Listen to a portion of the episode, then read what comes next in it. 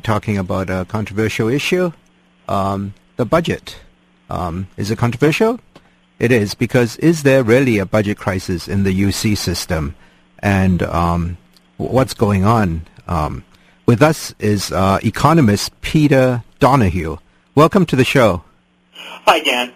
Hi. Uh, I'm glad you could come on because you're the one that probably knows more about the UC budget than any of us uh, listening. And um, what is your basic thesis about the UC budget?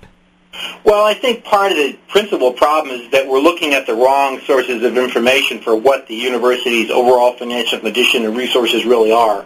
We've been heard from HR people, human resources, from labor relations people, from public relations people, from budget people, but we haven't talked to the people who've heard from the people who actually are responsible for telling and absolutely having to tell the truth about the university's overall financial condition and resources. It's fiduciaries. So what we're doing instead in the study that we've done for the Coalition of University Employees is to look at the documents produced by those folks who are sworn to tell the truth for the university, not people who are basically sworn to tell whatever the university tells them to say. So you're saying we should look at the financial statements, not at their budget? Right. I think that we think about financial statements, people, sometimes the president apparently has his own understanding of it, President Yudof.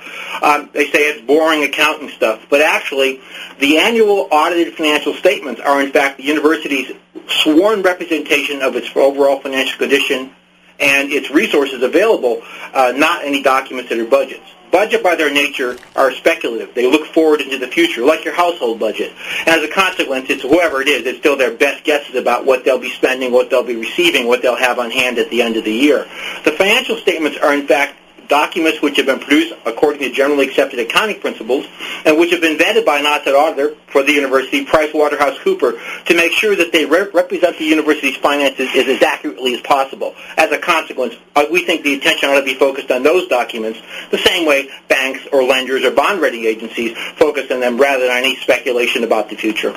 And you mentioned bond rating agencies. Uh, didn't UC just get its uh, rating uh, upped well, it's uh, yes, it's kind of interesting. Uh, the university discovered it had a fiscal emergency, and a month later, the bond rating agencies raised their bond rating agencies to a double A one plus. Hardly the hallmark of an institution in fiscal crisis. Uh, for example, by comparison, the state's bond rating is now one notch above junk. Um, finally, UC's financial condition is somewhat different than the state of California's, although you would get the impression from UC that somehow it lived and died and depended upon what happened at the state. That plainly exaggerates, in fact, probably misrepresents their overall financial condition and their relationship to the state. Uh, in terms of relationship to the state, UC gets only uh, less than 20%, right, of the state uh, f- uh, funding is from the state.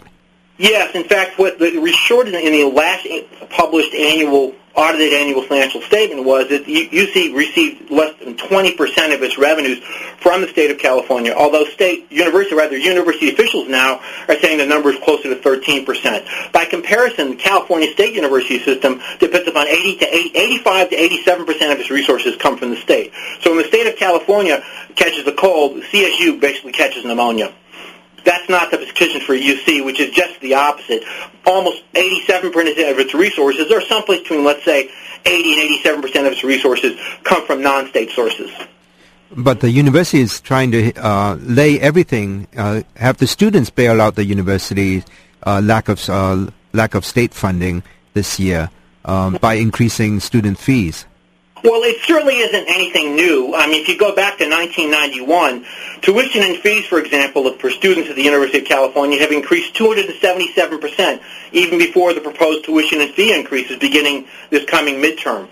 Um, by comparison, state resources have increased about 57%. Um, so basically, tuition and fees have gone up at, at more than five times as much as state funding has. And why why does the why does the university argue that it can't touch that money? Well, what money? I guess it comes down to is that people sometimes don't understand that under generally accepted accounting principles, there are very clear rules for determining what's available and what's not available. And under generally accepted accounting principles, the distinctions are the resources restricted. That is to say, are their uses limited by a contract with an outside entity, a law, a grant, a bond, an endowment, whatever it might be, or even a contract with a with a with a customer. Um, those are restricted resources. They're, they're contracts with outside entities or somehow enforceable in court if they aren't used properly. What our focus has been on is what are called under generally accepted accounting principles unrestricted resources, those which under generally accepted accounting principles, which the university swears by and which its auditors confirm, those resources which are available for any legal purpose the university chooses. Well, apparently what the university is telling us is, well, sure, they're unrestricted, but we've chosen not to use them for teaching, for public service, for research, uh, and more importantly, we're going to have students make up the difference. Is the, is, yeah, sorry, is the bulk of this in um, medical center resources uh, funding? The medical centers actually have their own resources, unrestricted resources, which they retain, and a substantial portion of the of, of the net income that the medical centers generate winds up that's unrestricted winds up going to UCOP, the Office of the President. So, have you gotten a breakdown of what these unrestricted resources are supposedly committed uh, to or for? Well, and that's one of the odd questions because whenever we've met with university officials up to the V level, the vice presidents of budget, the vice presidents of finance administration, they always begin by giving us examples, which, having looked at this for quite a while, including mem- many members of Coalition of University Employees who actually know quite a bit about university budgeting and resources, because quite often they're the people who manage those resources. What we've determined in the process is that the university seems to have intentions um, at the same time, what they say they're committed resources, but what that means is they had the choice to decide where to commit them. Our issue has been that since the university was created as a constitutional entity, it was given tax-exempt status, it was done so because it had a core mission, as it describes itself, of teaching, research, and public service.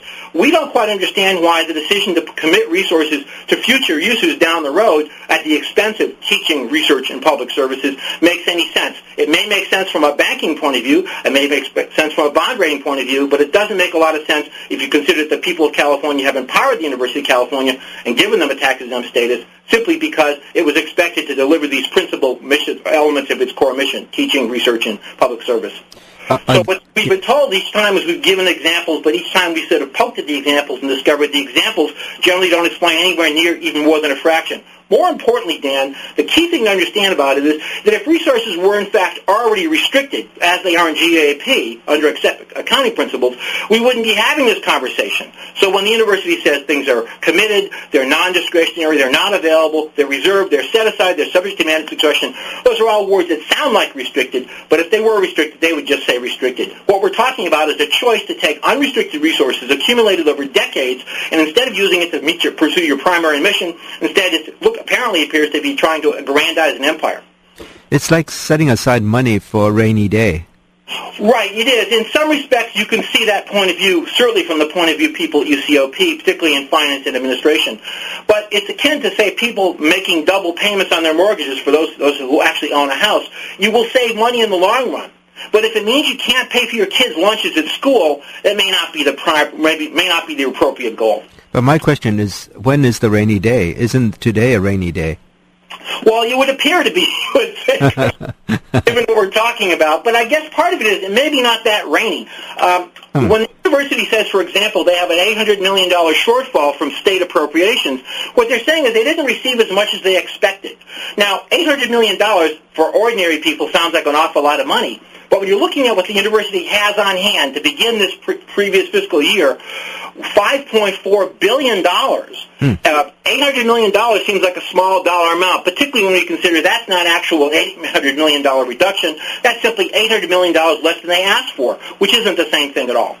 They're trying to impose, um, you know, pay cuts and on the employees, and they've uh, done that on faculty and uh, non-union staff, and they're beginning to uh, try to impose it on unionized staff. Um, why would they do that if they have the money uh, set aside for even other purposes that they could draw on? Well, the, the, why is pretty much your guess is as good as mine because in some respects, if you look at these resources on hand, many of the folks that we're talking about aren't being paid from state sources anyways. For mm. example, in the CUE Union, only 30% that represents clerical and allied trades. Only 30% of employees are paid from state resources. We have many more folks who get money from sales and services, from contracts with outside, with outside businesses along the way. And in the process, what we're getting is a notion that somehow everybody has to share the pain. Although we do notice that when the university comes to making exclusions they don't started off calling them exemptions, but now they're calling them exclusions. They're apparently not t- touching or hoping to touch anyone whose resources are coming from non-state sources that could be contractually enforceable, i.e., restricted resources. They seem to be telling employees one thing, but telling their prospective lenders and their bond rating agency is something entirely different. What do you mean? Well, what I think is that if you look at what they're reporting to the folks who read their audited financial statements, they're showing why they deserve a double A one plus bond rating. They have substantial resources. $5.4 billion is equivalent to almost 25% of total operating expenses. That's a pretty good reserve. Certainly the state of California would wish to have anything close to something like that. When we're looking at these kinds of numbers and resources on hand, it would not appear, as you said, if this money was being set aside for a rainy day, it would appear to be rainy enough if what they're telling employees. That's not what they're telling outside lenders and, and bond rating agencies. At the talk on campus uh, that CUE organized, uh, that you were at, uh, one of the talks you gave at UC Irvine, you mentioned that maybe it's a PR thing that they want to show that UC is uh, just responding like the Cal State system uh, well, by doing I, furloughs and all that. I think that, that if you look at what's going on, and someone suggested this at one of the presentations we made at, at Berkeley, was that we're looking at something that everybody, quote, everyone knows there's an economic crisis. Everyone knows there's a larger financial crisis. Everyone knows the state is experiencing a fiscal crisis. Uh, and so the, apparently the strategy here has been that since everybody knows those things are true, why don't we say we're experiencing the same problem?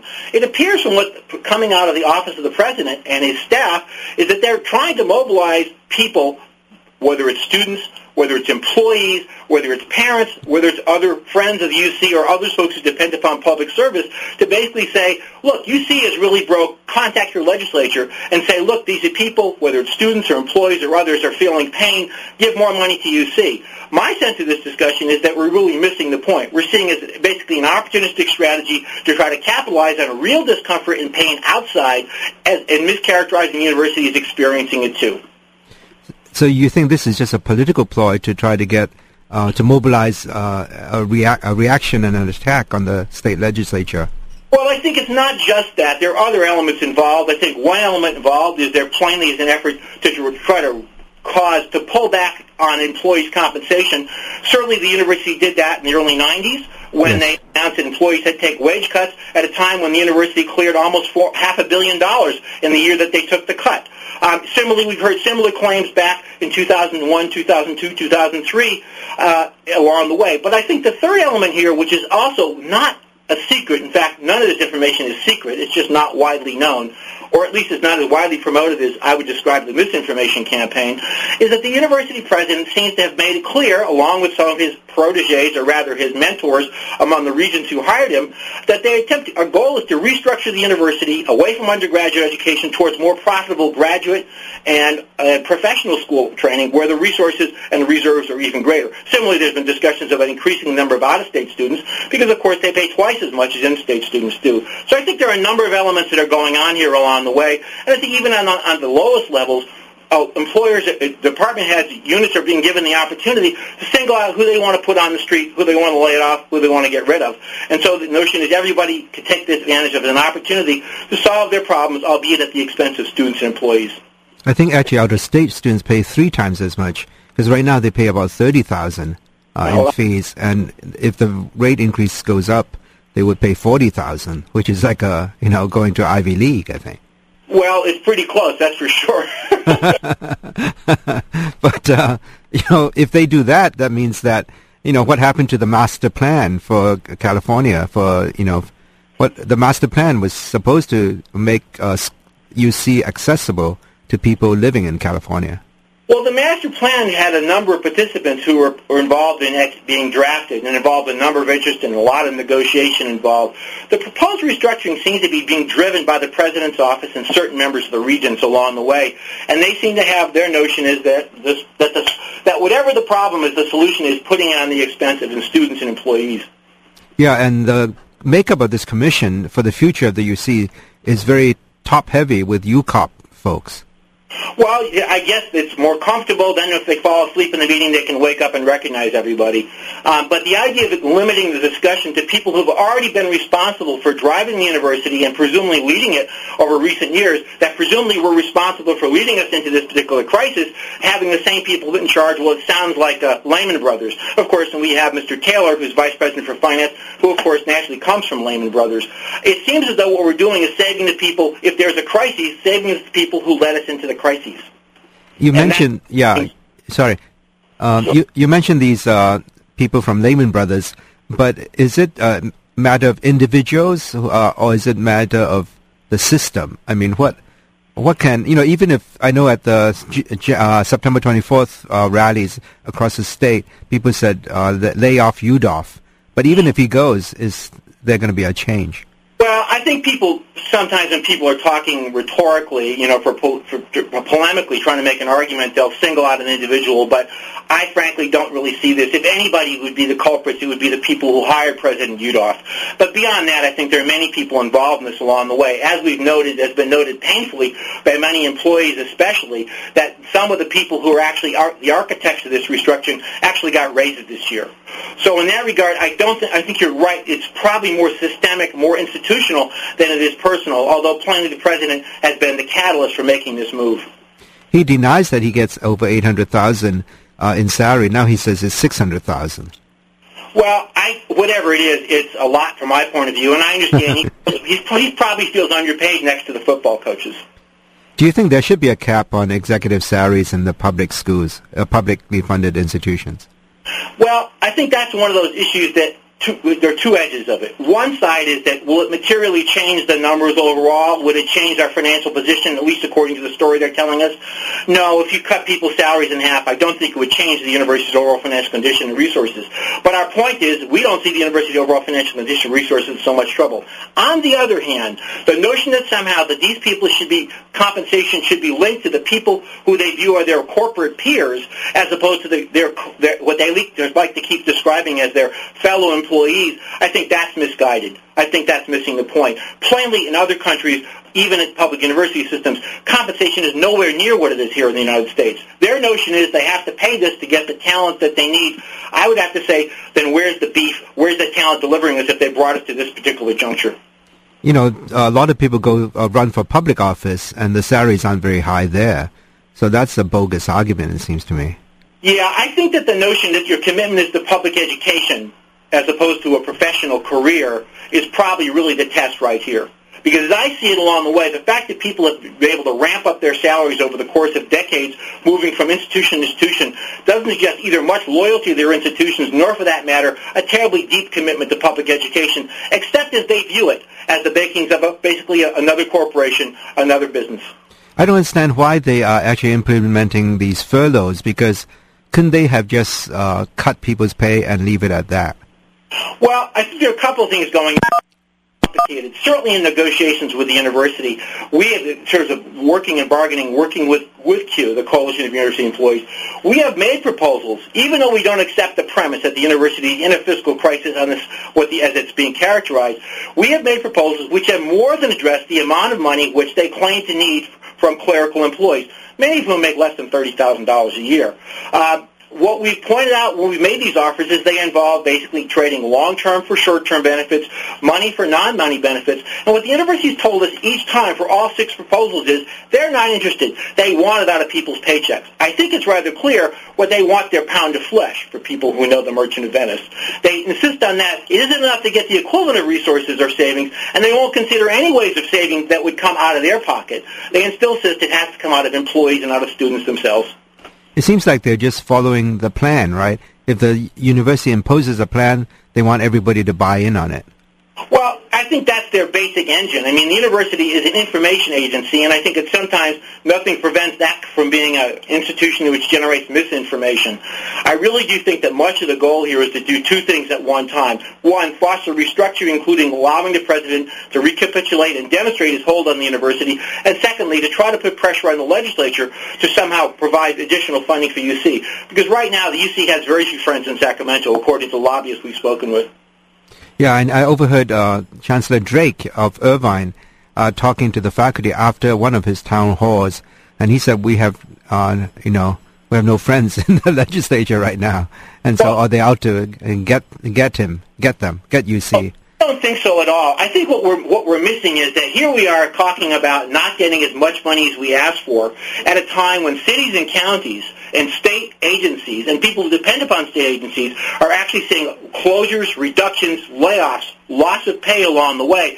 It's very hard to look at UC's financial condition, particularly as they reported in the audited documents, and have much sympathy when you're telling people in Orange County that there isn't an eligibility worker to process their claims for CalWorks. They'll have to wait three weeks longer than it should take, and they have no income. From a legislative standpoint, those constituencies, as well as state employees, probably have their attention more than UC, particularly given UC's financial condition. Do you think this plan um, by one of the state assembly, uh, state legislators to, uh, to take over, take out away uh, UC's autonomy, is that going to go anywhere? Uh, that's something that's a little bit beyond my reach. Uh, uh, what I suggest would be is it's probably more responsible for the legislature to take more aggressive oversight on the use of resources. For example, the university is appropriated a certain amount of money for compensation in a lump sum from the state. That isn't allocated, say, across the board, so that if they get a 4% increase, everyone gets a 4% increase. That's instead allocated a lump sum. So here we are receiving a lump sum. We have the lowest paid people being proposed to take pay cuts.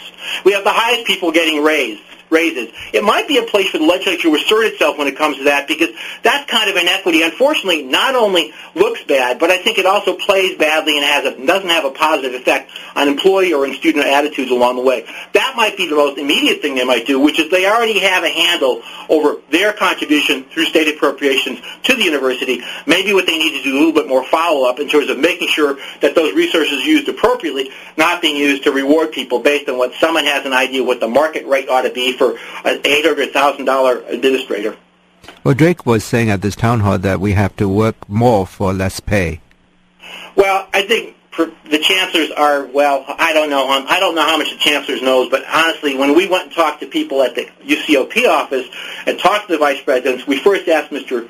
Lenz, who's the budget director, and I have nothing against these people personally, uh, how they could explain why these resources, which are in their reported documents, weren't available. He told us he just didn't know, and he referred us to Mr. Taylor, Vice President for Administration and Finance. At that point, then, we talked to Mr. Taylor, and Mr. Taylor started throwing examples out to us, examples which, frankly, we were able to dismiss by pointing out they represented less than 4% of the resources we were discussing. So they know, at that level, they know there are unrestricted funds. I, yes, I think they do know. At least their documents know. So it's possible that folks who don't read financial reports, who haven't understood this, whether it be librarian, head librarians or ch- campus chancellors, they may not know that because in their lives, what matters is the budget they get appropriated from higher levels. It's unlikely that anybody's going to basically tell folks who allocate resources to you what you get to spend or don't get to spend that they're misrepresenting their financial condition. But it's certainly clear from what those folks are saying is that they're misinformed. And the people down here, uh, the people down in the chain of command, lower down, cannot question it.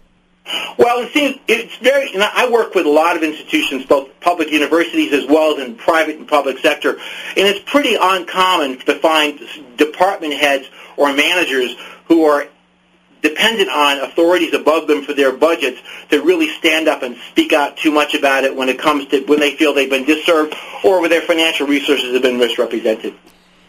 Uh, you know, I read an article in, um, oh, it's the Register, OC Re- Orange County Register, where Yudof was questioned about this uh, whole issue about why doesn't he spend more of the reserves, and he said, well, do you th- don't you think, uh, do you really think this is going to just last one year?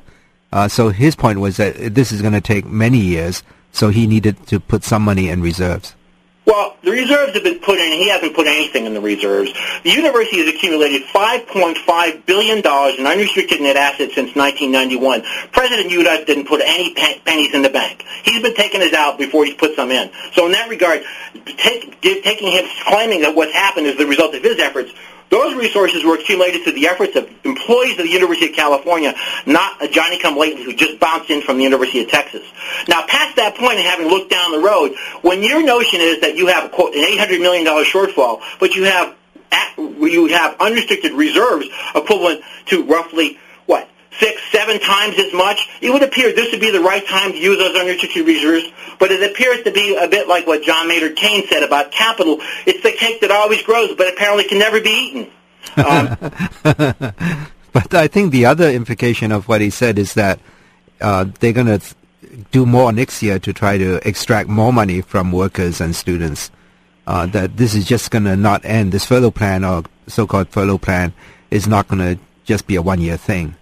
Well, when we made proposals in bargaining to address the furlough, and we asked for, we said, look, we'll make these make these compromises and concessions to, to assist you, even though we don't buy your premise. Although now they're so bought into their story, they almost can't back down from it along the way. Right. Also said the condition for us doing so would be there'd be a guarantee of no layoffs. In other words, we would take furloughs and other sacrifices without layoffs. And they told us absolutely no, they would not make that promise of no layoffs. Now, from that standpoint, these guys don't know an awful lot about bargaining. But then, what would the president know? He was at Texas, where they don't even have unions. Well, he, you know, the this uh, kind of negotiation tactic uh, is kind of scary because th- I guess the, the university's position is that even with these uh, pay cuts and furloughs, they can still lay people off. Yes, it is. And that's why CUE made the proposal that we would have no layoffs in exchange for concessions around furloughs. And they refused it. University refused it. In the CUE union, how many days notice do workers get before a layoff? Well, right now there is no in their, particular case. The layoffs that they get they're limited to a number of number of weeks along the way, and there's some other steps along the way that can become short of actual layoffs. I won't go into the details because it's pretty complicated. But I think the key thing is that any of these changes right now that are going on have to be negotiated with the union. They can't be unilaterally imposed. Although we have heard and seen and filed unfair labor practice charges against some of the campuses which have gone ahead and put people on layoff and put people on furlough without, without agreement with the union. That's strictly a, a violation of the contract, more importantly, of the law. So the the un- the contract actually trumps uh, everything. They have to follow the contract before they can lay off people.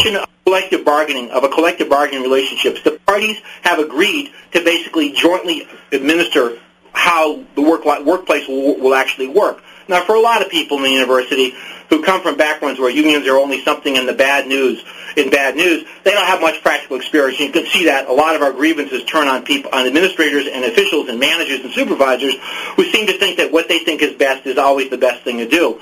That's not the nature of the relationship because the relationship is a bilateral relationship and has to be agreed to. Or differently, if the university had the ability to unilaterally impose these kinds of changes on, the, on clerical employees, they would have done it a long time ago. I They're think, not, yeah. not legal. I think you're right because I think sometimes the local HR people know more about uh, the rules than the supervisors.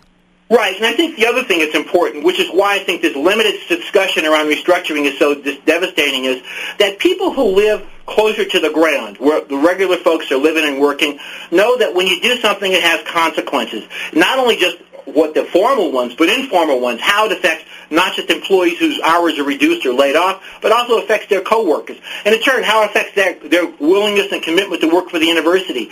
I think those folks have a sense of that. I'm not sure that people at UCOP see that directly, understand that in an immediate way. So do you see that they are going to try to impose more layoffs next year?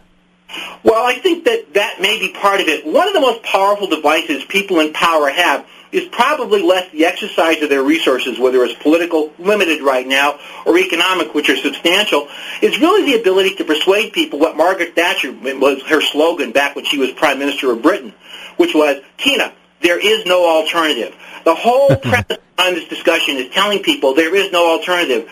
Plainly looking at their resources as they report it, plainly looking what their outside auditors found, plainly looking what the bond ratings have concluded, that is just not true. What they're saying is your alternatives aren't possible. Ours are infinitely possible. We're talking with Peter Donahue, economist, who's been analyzing the UC financial statements. This is Dan Tsang with Subversity here on KUCI 88.9 FM in Irvine and on the web at kuci.org. The opinions expressed on the show are not necessarily those of the management of KUCI nor the regents of the University of California. Um, I wanted to, you've had lots of experience on experience negotiating with um, uh, the university. Can you compare the UC negotiations with other negotiations that you have experienced? Well, this this goes back to something I've said, and you heard me say at when at our presentation in Irvine. Uh, generally speaking, I work in private sector and public sector. I work with building trades, longshoremen, electricians, teachers, university pre- professors, clerical workers, all kinds of different folks who do all kinds of different work. And in collective bargaining, generally speaking, one of the things you try to avoid in collective bargaining is you try to basically avoid gratuitous comments or actions which offend people because ultimately you're hoping, if that's your intention, you're trying to work to an agreement that you can live with. My experience, and I've said this before, and I say this carefully because I don't want to hurt anybody's feelings, is that university administrators are the rudest and most disrespectful negotiators I've ever encountered absolutely going away. Now, not UC particularly. UC, I would say, would be in the middle of the pack among university administrators, and I've dealt with university systems in Washington, Oregon, here, as well as at CSU. And what I would say is that by comparison, university administrators seem to have some notion that they know you don't, and you should basically do what you're told. The other thing, which is probably more substantive and a practical problem of some import, that's been an issue in every single negotiations we've had. University is disrespectful in the sense that the law requires that under their duty to bargain, they have a legal duty to bargain, they also have a duty to provide information. University is notorious for its unwillingness to provide information. Information that other employers, particularly employers right now who are in actual crises, have no difficulty or, or and are completely willing to provide information.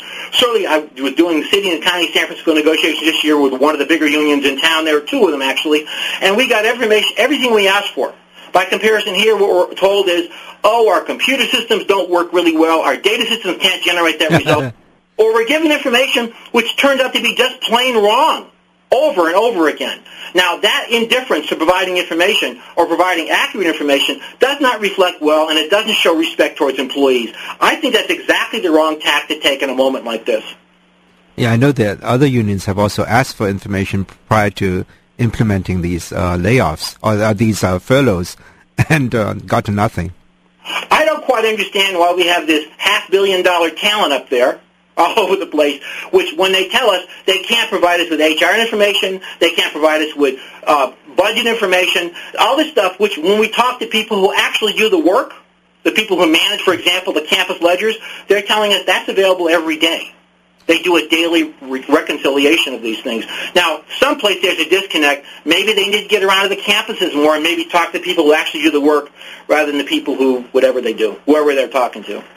How about at the table? Do they uh, are they more open to discussing, um, you know, proposals from the other side, or they do they just uh, go back and caucus among themselves?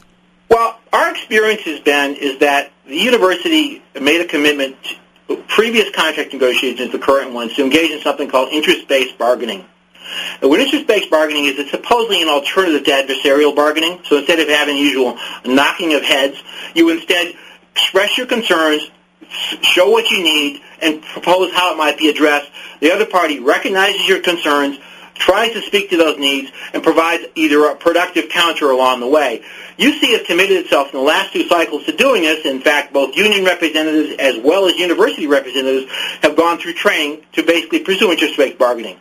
And that seems to apparently work up to a point whenever there's money on the table. At that particular point in time, the university then drops out of IBB, interest-based bargaining, and goes back to adversarial bargaining, and we've been getting so far as everything we propose, the answer is no.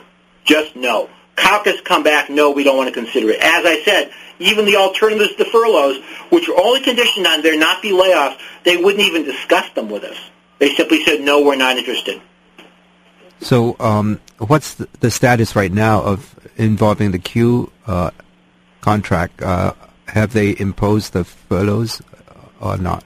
No, they legally can't do that, and they're at least at the highest levels officially making that clear, although we, we're seeing this happening at different locations around the state. Um, their position is, is they understand their legal position, which is they have a duty to bargain, and the duty to bargain is only exhausted at such a time where the parties have met all their good faith obligations and have been certified for having done so by the Public Employee Relations Board of the state of California. They cannot, despite people's talk, quote, declare impasse, which would be a threat made to employees that if they don't come to an agreement, they will simply change the rules. They can't unilaterally declare impasse. They would have to be certified by the state they can't get the impasse, even be considered for impasse, unless they've addressed all the outstanding unfair labor practice charges. So we're at a point where we're still in bargaining, albeit after an extraordinary long period of time, we're still in bargaining along the way. And uh, Diane Saha, who's the local president of CUE at UC Irvine, mentioned at her uh, talk at the rally on uh, September 20 on uh, September 24th that uh, the comparable, uh, the wage comparability was uh, that CUE members are like 30% or so below market um, value, their, um, their salaries? Well, I think that's something I wish we had Kathleen Hurley on. Kathleen is a compensation specialist. She's been compensation director for a number of public agencies, and she works as a consultant to the union right now. And Kathleen's research has absolutely shown, and what's odd is the university's own data shows it too, that CUE employees uh, those in the clerical units are at least 25% behind their comparable peers in those in their areas. And the university has more or less said, well, we think they're behind. Um, our own research shows that, but when we ask for their own research, they still haven't provided it. We've asked for that research at, in February 2008 and it still hasn't been provided. Again, the problem is somehow we can't get it. Somehow the consultant finds it proprietary. This is no different than me asking for budget information. They can't seem to walk over from their audited statements to show their budget crisis, and they can't go from their budget to show their budget crisis. What we get instead is when it goes back, we'll take it back to the wages for his compensation for a second. So we get stories of how they recognize our concerns. They feel very badly about it. They'd like to fix it in the long run, but they simply can't afford to do that. The same thing they've been telling them as long as I've been working with the union since 2001. Yeah, I think Diana's point was that it, it would actually just make it worse if there's zero uh, salary increase for the next few years. Well, zero salary increase, but if you combine it with furloughs, which are effectively a pay cut, or simply layoffs, it would actually be more severe. It would actually take us backwards. For sure. Um, do um, do you feel that there's uh, there's no more commitment to a public institution anymore in the UC? Well, I think that probably many many people care a great deal about UC, and certainly from my work with the union and travels around the university system, I think that's really clear. People do care quite a bit here to get rich, and plainly they know that now. They're not going to get rich unless they happen to be at the higher realms of the university. I think that part of the difficulty is else. It's not who loves UC the most, but how UC is loved. And what UC seems to be responding right now is to its two biggest lovers. One are investment bankers who manage its funds, and two, contractors who build build projects on the city. It's sort of like the University of Texas. The saying goes, "The concrete never sets." At the University of California, I think what happens hmm. is we're seeing that folks who are paying far more attention to the concerns of their business partners, investment bankers managing UC's money, and contractors pouring concrete onto campuses than on those people who depend upon the university for teaching, for research, or for public service. They say uh, UCI stands for under construction indefinitely. well, you're not you're not alone in that story. Yeah, so the the the the people that finance buildings are, are, are looking for that. Uh, well, I, they, they, it's, uh, watching public institutions. I once I graduated from the University of Massachusetts. I got a master's at the University of Massachusetts, and one of the things we realized was that until we mobilized the contractors, the investment bankers, there was not going to be a University of Massachusetts because there were 200 private colleges in the state at the time, and they didn't want high-quality, low-cost public education. I don't think you have that kind of constituency here in the state because UC is so important to California. But I do think there are folks who certainly think that nothing, no sacrifices should come from any of the people who would be involved in either investing the money or in building these particular projects. It's worth noting, for example, that 200 million dollar loan that the university made to the state. Yeah. Uh, we talked with their finance director, Peter, Mr. Taylor, vice president for finance, about this. Mr. Taylor brightened up and beamed. The conversation wasn't as much fun before that. They explained all they had done was basically, because of their high credit rating, had gone out and sold what's called commercial paper which is unsecured borrowing based on the overall credit worthiness of the institution. They had borrowed commercial paper at a very low interest rate, then lent it to the state at a higher interest rate, so that they not only provided the governor with $200 million, which he then put back to finish construction projects, which sort of show where the priorities are right now at the University of California, laying people off, cutting classes, raising student fees, and you figure you have to finish your construction projects. Um, at that particular point in time, we were a little bit surprised uh, because there he was boasting on how clever they had been in terms of having made this deal borrowed cheap, lend it for a lot more money uh, at a time when everybody is facing these cuts and potential job losses. So it's a corporation. It, well, it is literally legally a corporation. Yes, it is. the difference is that it's a corporation now run by people who think it ought to be run like like Chevron. I, I went to the University of Michigan for graduate school, and even there, the public support in terms of public uh, state funding has gone down to very low. Um, but uh, people still think of it as a public institution. Uh, how low can state support run before it becomes a private institution? Well, we should be clear about a couple of things, which is that the, the, what, there's been a conversation going on for at least three decades, as I know about it, of characterizing universities not as public universities, but as publicly supported. And what's happened in the process is that these institutions increasingly, particularly in states where they're a department of the state of California, try to assert some autonomy versus the legislature. Now, some places they already have it, constitutionally in California's case, and in Texas' case, where the president comes from, through the Permanent University Fund, which makes them the largest oil leaseholders in the state of Texas, which puts them on a different footing dealing with the legislature than, say, for the California State University system. I think that goal seems to be a recognition of two things at one time. One, which is that there's more money to be made if you can provide people with tax-exempt services along the way. Um, in terms of whether it's say a, a pharmaceutical company using UC Davis to do clinical research trials along the way, and then the university having decided, apparently we're told by the university's actuary, a guy named Paul Angelo, that the university hadn't charged them for the cost of retirement, for retiree health benefits, or other what are called roll-ups. About 36% of payroll, payroll expense, hadn't charged any of those customers any money for a long time. Now, for actually for almost 18 years. Uh, when we heard this, frankly, it was one of the two most surprising things I've ever heard in collective bargaining. And he said, well, they did it because they thought it would make them more competitive. You seem to see a, a goal here, whether it's shifting your investment, as it were, from relatively less than as profitable as possible undergraduate education to the professional schools, or out-of-state students rather than in-state students. This attempt to basically generate the maximum yield from the point of view of the corporation which is not quite the same thing as providing this. Now, how far can these reductions go along the way? It's not clear, for example, that the strategy the president's pursuing, this decision to basically punish employees, students, parents other people who depend upon the university services through loss of services, loss of classes, wage cuts, elimination of programs, curtailment of extension, or increasing prices beyond what people can afford, it's not clear to me that this gamble is necessarily the best way to win the legislature's heart.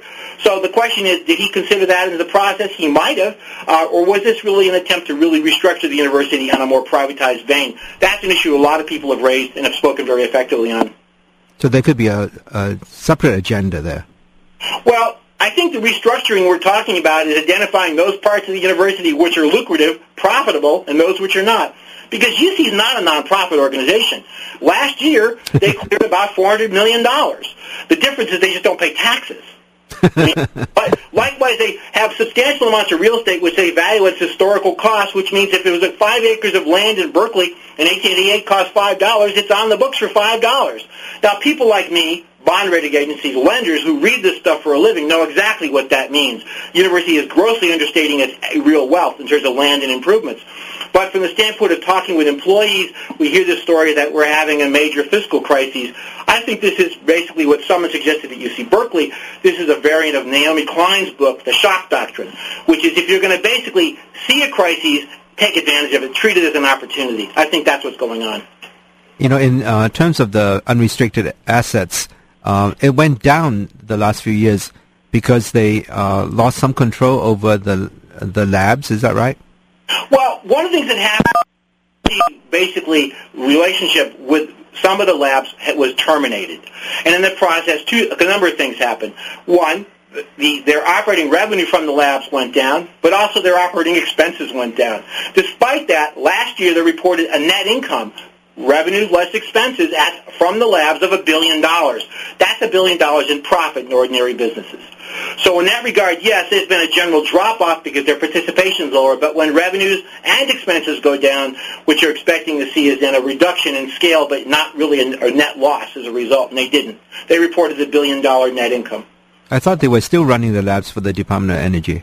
Well, they're running Lawrence Livermore at this particular point in time, but their role has been substantially curtailed. Ah, I see. And um, so in terms of Naomi Klein, uh, it's like a shock doctrine, right? You're trying to stir up things by giving it uh, kind of shock treatment.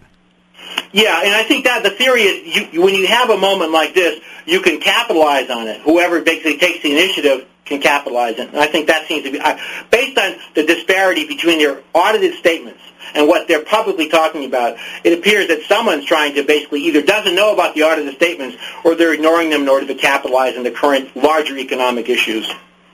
What worries me is that this could just go on for another two years at least. Uh, this uh, kind of pay cuts and uh, furloughs and layoffs.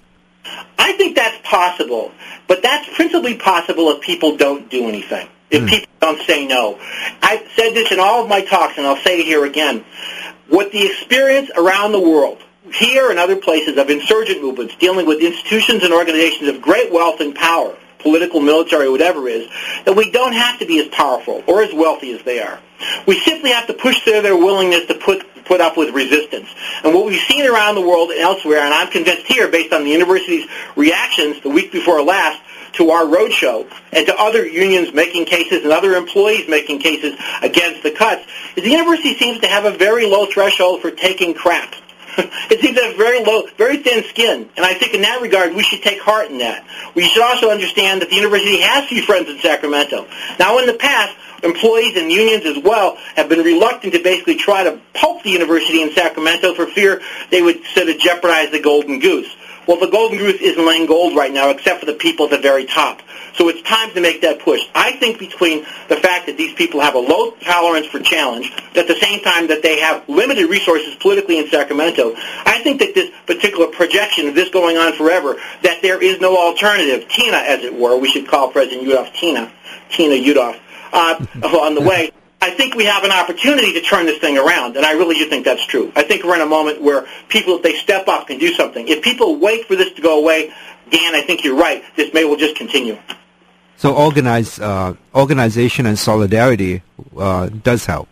I think that that's the key because they're counting on the idea that people react emotionally. They react out of their own concerns, they react out of fear, and they react individually as opposed to recognizing that their concerns are issues that are shared by many people. Until we can convert concerns into issues, oh, for example, back in the mid-70s, prior to the mid-70s, spousal abuse was a concern that was, was not unlimited. It was somewhat pervasive in America. The question, though, is what changed that? What changed it was when people realized they weren't alone, that it wasn't just them and their household, but rather it was a widespread issue that something that required public policy response. I think what we need to get people educated to understand is it won't go away, these people won't stop, and most importantly, they can be reversed if we can get out of our own personal reaction and concern and start putting some pressure on them. My experience has been that folks like this have very, very thin skins and a very low threshold for this type of fight, for a fight back. The problem is for most of us, we've been told in school, basically the people in charge know everything, they're all powerful, there's nothing you can do. I think it's time the University of California, and I think the teachings go a long way towards this, of breaking that notion there's no, is no alternatives. There are definitely alternatives. That's why they're using this opportunity to pursue theirs, because there are other ones that are out there. At the rally on Thursday, a lot of speakers, or many speakers, mentioned uh, or criticized um, that saying that you should look beyond this current crisis, but look at neoliberal policies of the of the state and how this is ex- exacerbating the situation. What do you think of that? Well, could you explain that again? I wasn't quite clear what you said. Well, I think um, some of the professors uh, and organizers were ta- saying that this has to p- do with how uh, you know neoliberal policies that uh, try to uh, get the biggest return, I, uh, I guess, for the, the investment by you know laying it on the workers in different countries, for instance, and uh, exporting work abroad, and or trying to change the whole economy, and how that that this might be what's behind all this. Well, you know, um, C. Wright Mills, a sociologist, um, said a lot of wise things about academia because he was an academic himself, and this is way before the term neoliberalism got coined. But one of the things he did say was that universities were trendy, but on a lag. they were they trendy, but they were they were among the last people to catch it. And I think to some extent, much of what we're looking at, as these folks have described it, I guess, is part of a general shift in the outlook, or at least maybe more. Uh, there are more more they simply aren't being shy about expressing their point of view about the need to basically run things on a business-like basis. Um, my issue here is the real fundamental one was then wouldn't the appropriate response here be that the University of California then goes it on its own? and simply loses its constitutional standing, becomes a, a University of Phoenix competitor, starts paying taxes, and then at that point we can all basically use their beloved market mechanism to make our own choices along the way. They don't seem to propose that. They seem to propose that they want to get the state money, they want to use it as they want to, make friends and influence people, and at the same time they're disinclined to sort of take this core mission, at least as they call it their core mission, as being quite as important as the opportunity to make more money by redistributing and reallocating resources. Plainly, the short end of the stick has to fall on the people without the resources, without the power, and either they're very naive and don't understand this, or they frankly don't seem to care. So they're playing the market kind of at the expense of the workers. Well, I think that they're, they're that university presidents are like school superintendents, and anyone who's watched the drama around school districts lately recognizes that they spend an awful lot of their money, frankly, sucking up the rich people, rich and powerful people. And apparently, the last couple of decades, the trend has been university presidents, school superintendents alike have to demonstrate that they're willing to basically kick ass and take names. And in this case, I think that's what's going on right here. I think we have someone trying to flex and demonstrate that he can, in fact, do the bidding of Dick Blum and Gerald Parsky on the Regents to basically restructure the University of California to a more profit-centered mission away from its historic public service missions, education teaching missions. Well, on that uh, kind of dark note, I want to thank you for being on the show. Uh, we'll add, we'll add one thing. Yeah. For people who want to read our report, it'll be posted on cueunion.org and it will be published and available in a video form as well too. That'll be out within two weeks. Oh, great! Thank you very much. We look Thanks. forward to that. Bye bye. Bye bye. Uh, we're now going to end. Uh, that was Peter Donohue, economist, uh, who has been analyzing financial reports. Now we're going to end with a um, with uh, some uh, excerpt from some rally um, speaker at the recent rally this past Thursday. And so stay tuned. This is Subversity here with KUCI 88, 88.9 FM in Irvine. Now for a, a, a, a popular treat, it's my honor to introduce Chuck O'Connell from the Sociology Department.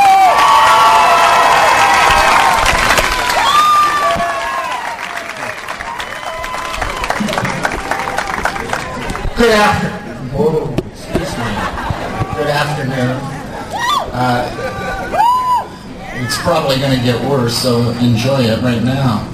A student asked me if I was going to give a rousing speech to fire up people, and I said that wasn't my intent. I wanted to give something a little more thoughtful, but if you need a rousing speech to fire people up, I have a short one-word speech. Get off.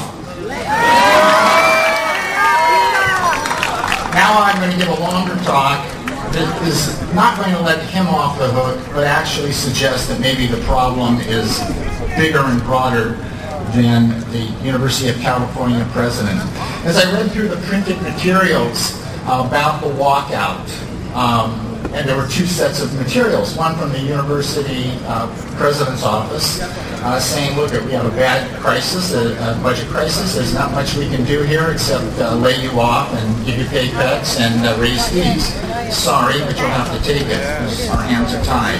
The second set of materials said we do have a budget crisis and it is resolvable, but ultimately it's, it's traceable back to Prop 13. And Prop 13, which is known historically as the Taxpayers' Revolt, back in 1978, put a cap on property taxes. And people who were property owners uh, and facing uh, limited incomes uh, were quite happy with it at the time. But the, the the uh, advice that's offered is we must change Prop 13. And what I would like to suggest is that Prop 13 is a symbol of a national policy. It is a symbol of a policy initiated in the 1970s that goes by the name neoliberal economic policy to end the, wealth, the social welfare state as we knew it in the 1940s, 50s, and 60s. It is a notion that there should be less regulation of business and there should be uh, less of a public sector. More of the public sector should be privatized. And what has happened to the UC and what is happening now is part of that process. Prop 13 was a, a, major symbol and event in that process, but it alone is not the culprit. There is, seems to be a, a consensus, a bipartisan consensus, I might add, that there is no alternative, that the best system is the privatized one.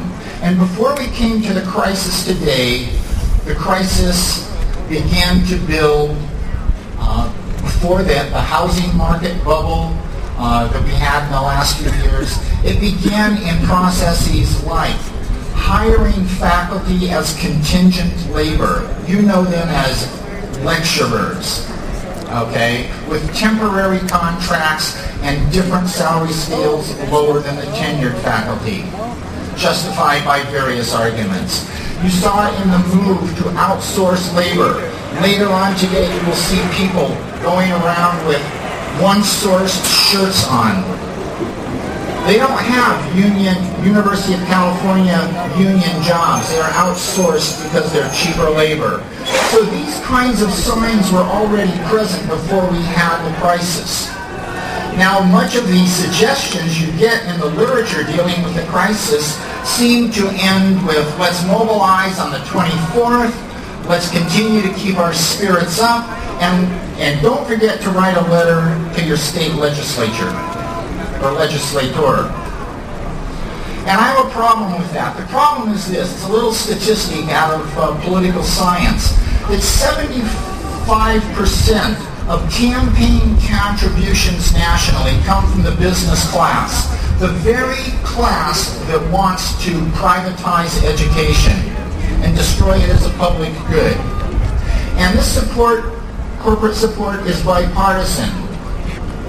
It is bipartisan. So it raises the question, do the, do the representatives in the legislature represent you or do they represent those who finance their campaigns? If the answer is the latter, then writing a letter to them is a first step, but probably an ineffectual first step, which then leads to the question, where does your power lie? And your power lies, as Fernando suggested earlier, in collective action. And the most powerful collective action uh, that seems to be in your hands at least from my studies of labor history, is the ability, the collective ability, not the singular individual ability, but the collective ability to withhold your labor. And if you don't work, nothing works. But you are not yet at that point. You could be at that point. I just want to end by reminding you that when there was another crisis called the war in Vietnam 40 years ago, in 1970, Nixon invaded Cambodia. Not himself. He sent the army in to do it, thank you. But when he did that on April 30th and got on television and announced his invasion of Cambodia, when everybody thought the war was winding down, 500 campuses across the nation went on strike. 51 did not reopen for the remainder of the spring quarter because the, unit, the college president said the situation's so volatile, the, we can't reopen the campus. The professors will just have to give them whatever grades they had going into the strike. It is possible to do this. Whether or not it will happen remains to be seen. And my time is up. Good luck. Our struggle is the same.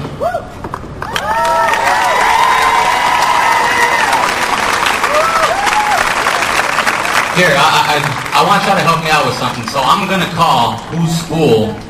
Can y'all answer our school? Whose school? Our school! Whose school? Our school! Whose school? Our school! That was uh, Chuck O'Connell uh, earlier at the rally on Thursday. And earlier we had uh, Peter Donahue talking about the UC uh, financial statements and how there is $5 billion in assets, unrestricted assets. This is Dan Tsang signing off for Subversity here on KUCI 88.9 FM in Irvine.